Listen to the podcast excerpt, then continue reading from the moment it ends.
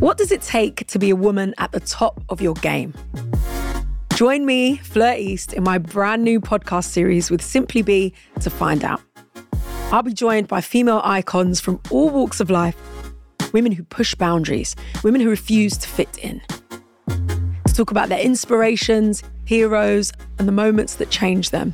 Looking back now, I'm like, how did I share that post? Because it's just opened this whole new world to me that's been so incredibly liberating and empowering as well. And it's been really wonderful. You can expect some unbelievable stories of determination and dedication.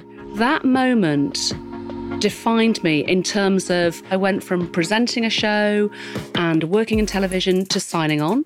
But that taught me real resilience and insights into the moments and people that have shaped them along the way. I don't know, it was like I was seeing colour. Yeah. And I understood it.